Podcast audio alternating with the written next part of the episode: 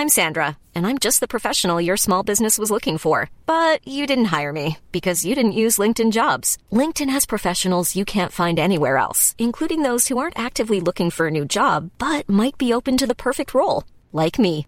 In a given month, over 70% of LinkedIn users don't visit other leading job sites. So if you're not looking on LinkedIn, you'll miss out on great candidates like Sandra. Start hiring professionals like a professional. Post your free job on linkedin.com/people today.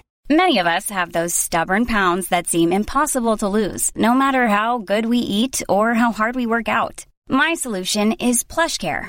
PlushCare is a leading telehealth provider with doctors who are there for you day and night to partner with you in your weight loss journey. They can prescribe FDA-approved weight loss medications like Wegovy and Zepbound for those who qualify. Plus, they accept most insurance plans. To get started, visit plushcare.com slash weight loss. That's plushcare.com slash weight loss.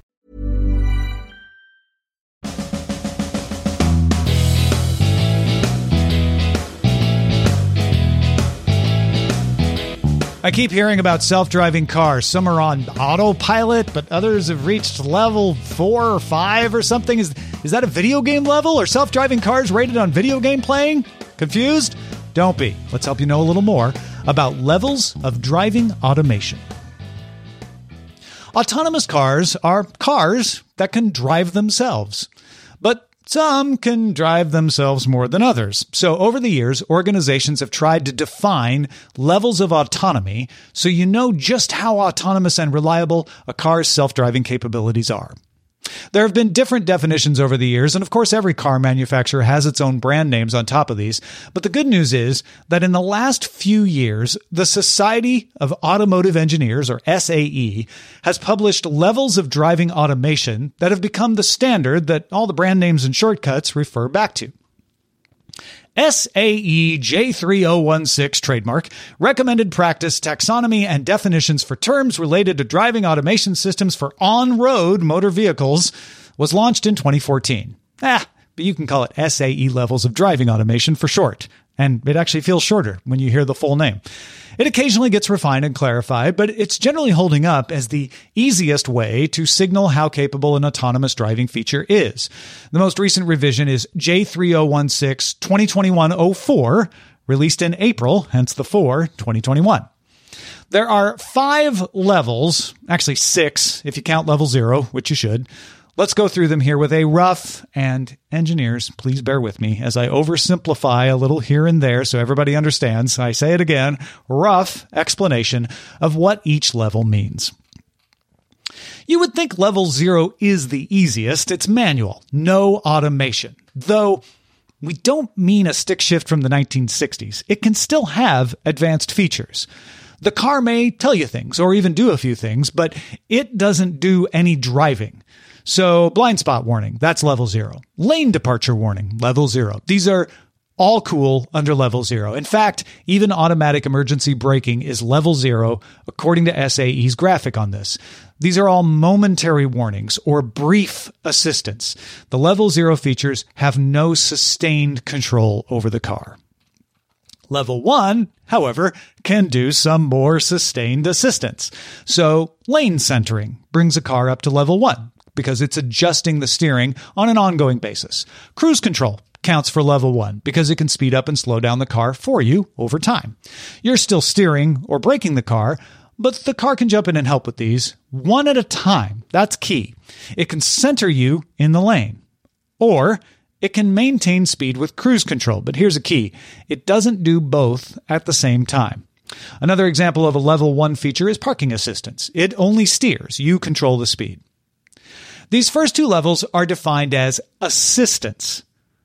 Level two, which is the third level, remember level zero, level one, level two is the first level that uses the word automation in its definitions. That's because it can do more than one thing at a time. If the car can maintain your cruising speed and center you in the lane, that's level two because it can steer, accelerate, and brake when it needs to. It's not just monitoring one thing. So SAE kind of considers that doing a little bit of driving for you.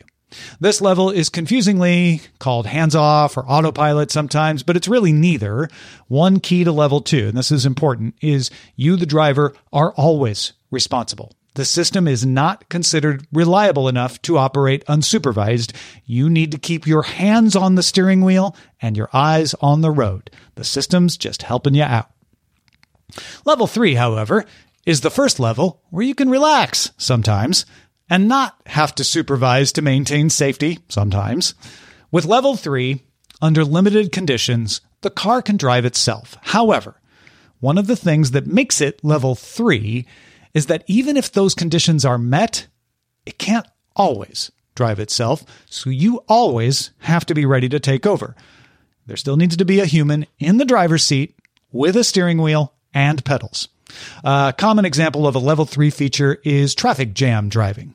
On a controlled access highway, the car can speed up and slow down as needed to keep you moving through traffic.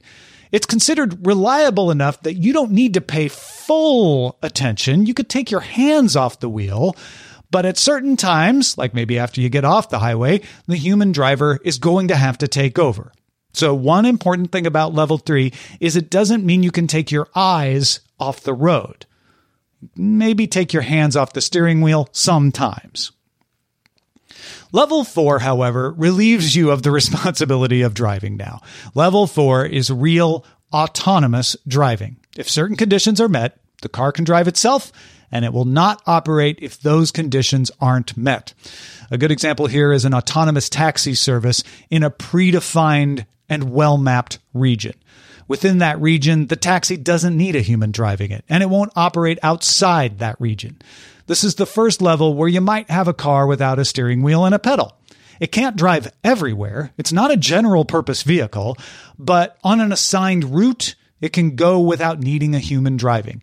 Outside of that route, outside of its region, outside of its controlling parameters, it'll just safely pull to the side of the road and stop, for instance. Level 5 is the holy grail that some people say we may never actually achieve. Level 5 means a vehicle can drive reliably and safely everywhere under all conditions in which a human can drive now. I can't drive in a blinding blizzard, so no, the level 5 system won't either, but it'll still be level 5. It just doesn't need predefined regions, predefined routes, special conditions. It also doesn't need a human or a steering wheel or pedals. Now let's go back over these last three levels three, four, and five again. Level three means the human doesn't always have to supervise. The hands, maybe at certain times, don't have to be on the wheel, but the car may tell you to take back control. So you need to be ready to do that. The driver is not relieved of responsibility. Level four means the human does not have responsibility anymore, but the car can't go everywhere. The car will just stop itself if it meets conditions it can't drive in. And level five can drive pretty much anywhere in any condition a human could and doesn't need a human to do it.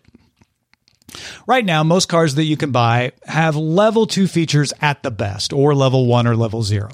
Even those with traffic jam assistance and lane keeping assistance are usually not considered reliable enough for the human to be relieved of the responsibility of having their hands on the wheel. Level 2 means you got to keep it on the wheel. Level 3 vehicles, however, do exist. Mercedes Benz and Honda were the first two manufacturers to get regulatory approval for Level 3 services. Honda got it for its traffic jam pilot in Japan. That happened in November 2021. And Mercedes got approval in Germany for its automated lane keeping that it calls Drive Pilot. That happened in December 2021. Level 4 systems are limited to tests with certain buses on limited routes or in limited commercial parks, and some small suburban routes operated by Waymo vehicles. And level 5 doesn't exist yet. A few more things to keep in mind regarding these definitions. They're designed to describe the level of human interaction and capability of a system to drive on roads. They aren't a measure of value or quality. A really tricked out level zero car might be a better car than a really minimal level four bus. And they're not measures of safety. Level two is a big minefield for that discussion. There are loads of arguments about how safe an implementation of a level two feature might be, especially around Tesla. SAE levels don't have anything to say about that. It's also worth pointing out that the levels are meant to apply to features, not cars. The driver assistance might be level three, but that doesn't make the rest of the car level three. it may only have level zero for all its other features.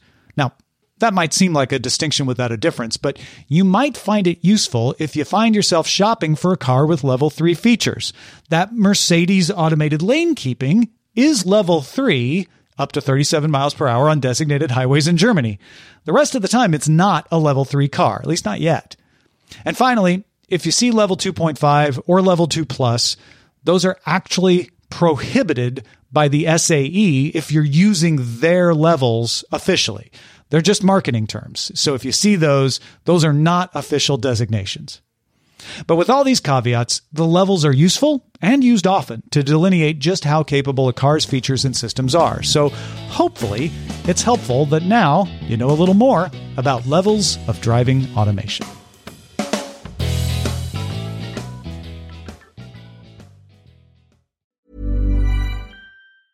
Planning for your next trip? Elevate your travel style with Quince. Quince has all the jet setting essentials you'll want for your next getaway, like European linen, premium luggage options, buttery soft Italian leather bags, and so much more. And it's all priced at 50 to 80% less than similar brands. Plus, Quince only works with factories that use safe and ethical manufacturing practices. Pack your bags with high-quality essentials you'll be wearing for vacations to come with Quince. Go to quince.com slash trip for free shipping and 365-day returns.